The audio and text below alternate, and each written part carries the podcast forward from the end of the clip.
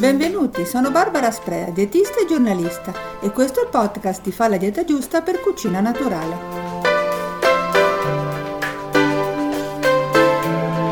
Durante l'anno ci sono dei periodi, come questo che precede l'estate, durante i quali spesso si decide di stare un po' più attenti con l'alimentazione. C'è chi preferisce mettersi a dieta e chi invece preferisce ridurre le porzioni e semmai correggere qualche cattiva abitudine che lo ha portato a ingrassare. Poi, sempre in questo periodo dell'anno, succede anche un'altra cosa, o almeno dovrebbe accadere, si spera, e cioè si risveglia la vita sociale, complice le belle temperature, e le occasioni conviviali si fanno più frequenti, specialmente le cene insieme agli amici, ma anche i pranzi domenicali fuori città, e a questi si possono aggiungere anche i pranzi di lavoro e così via. Ecco, non è raro che in chi sta cercando di dimagrire il fatto di pranzare o cenare fuori casa faccia salire un po' d'ansia per il timore di vanificare i sacrifici dietetici che sta facendo. Per non parlare del timore di mangiare una pizza, oggetto di odio e amore, tanto da meritare un prossimo episodio monografico in questo podcast. Insomma,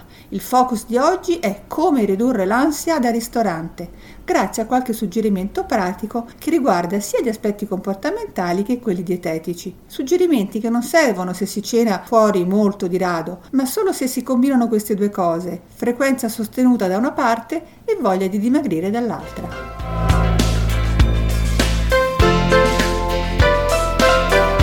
Consigli utili prima di uscire.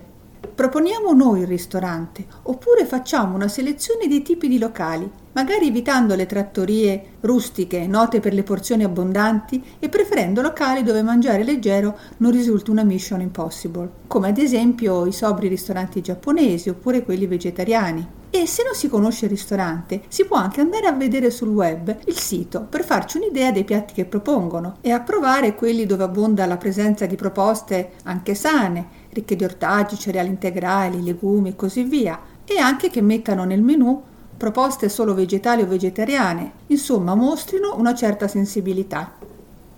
E poi può sembrare brutto a dirsi, ma quando vogliamo stare un po' attenti con le calorie, dovremmo fare anche una selezione degli amici con i quali condividere la tavola e magari rimandare a tempi migliori la cena con i più appassionati di cucina, buoni mangiatori e buoni bevitori, gli anglosassoni chiamano good mood food, cibo da buon umore, il cibo consumato in allegria durante le occasioni conviviali. In effetti, la ricerca scientifica, ma direi anche l'esperienza di ciascuno di noi, ha rilevato che a tavola con gli amici si tende a mangiare di più, non solo perché la situazione di piacere fa sentire il bisogno di gratificare in modo speciale il palato, ma anche per semplici ragioni di imitazione. Spesso, di fatti, le nostre scelte alimentari vengono influenzate da quelle del vicino. Le cause sarebbero dei meccanismi psicologici che noi tutti abbiamo e che possono essere più o meno inibiti, ossia quello di comportarci a specchio con chi ci è vicino se quest'ultimo ordina i piatti più sfiziosi del ristorante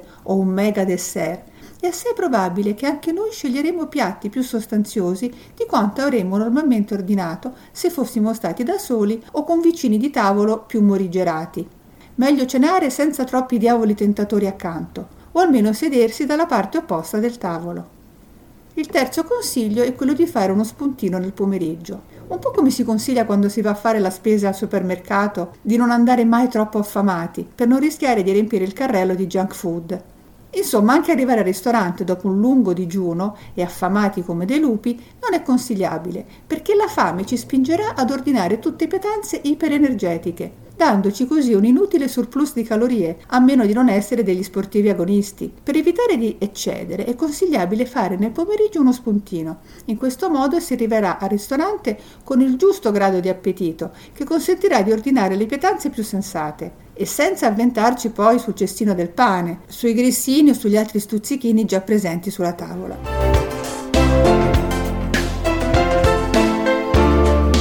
Davanti al menù, avanti con giudizio. Prima di ordinare decidiamo subito se vogliamo il dessert oppure no e in caso positivo evitiamo di chiedere il primo piatto in modo di bilanciare un po' gli zuccheri nel pasto, ossia sostituendo quelli del primo piatto con quelli del dolce. Costruendo il nostro menù con un antipasto di verdure, un secondo e un dessert. Se invece il dolce non ci interessa, il primo può diventare un'opzione, ma in questo caso, visto che in genere sono pietanze sostanziose, meglio saltare l'antipasto a favore del secondo, oppure fare il contrario e ordinare un antipasto e un primo, e semmai della frutta per finire. Ovviamente la scelta delle varie pietanze dipende da quello che troviamo elencato nel menù del ristorante.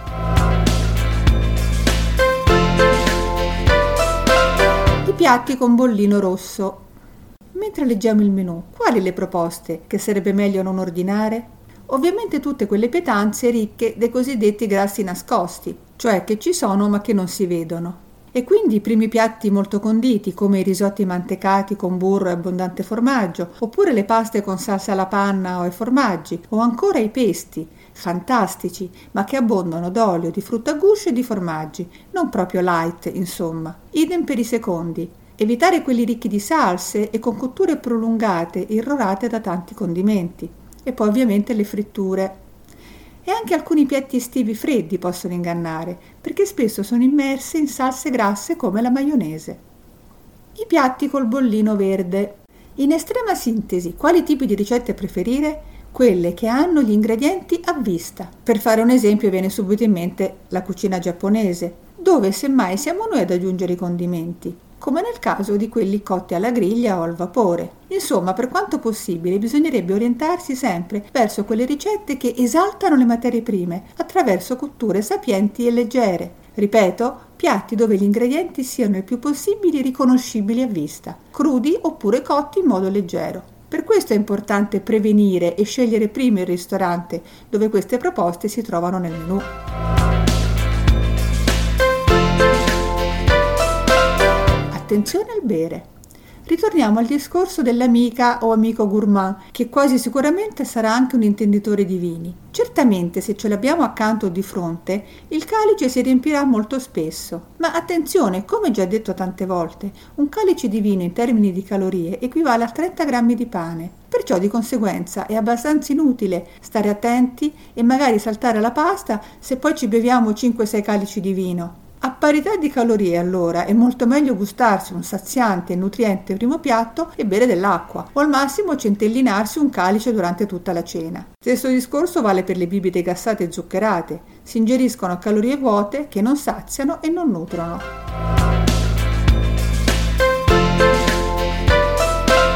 Dulcis in fundo?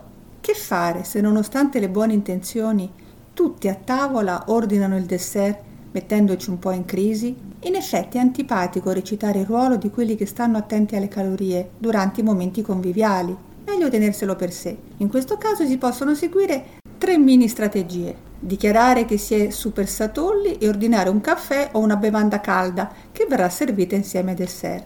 Oppure chiedere una macedonia, una coppetta di frutti di bosco, due fette di melone, insomma della frutta. O infine chiedere se qualcuno ha voglia di fare a metà con noi. In genere c'è sempre chi accetta ben volentieri e che magari, proprio come noi, sta cercando di dimagrire un po'.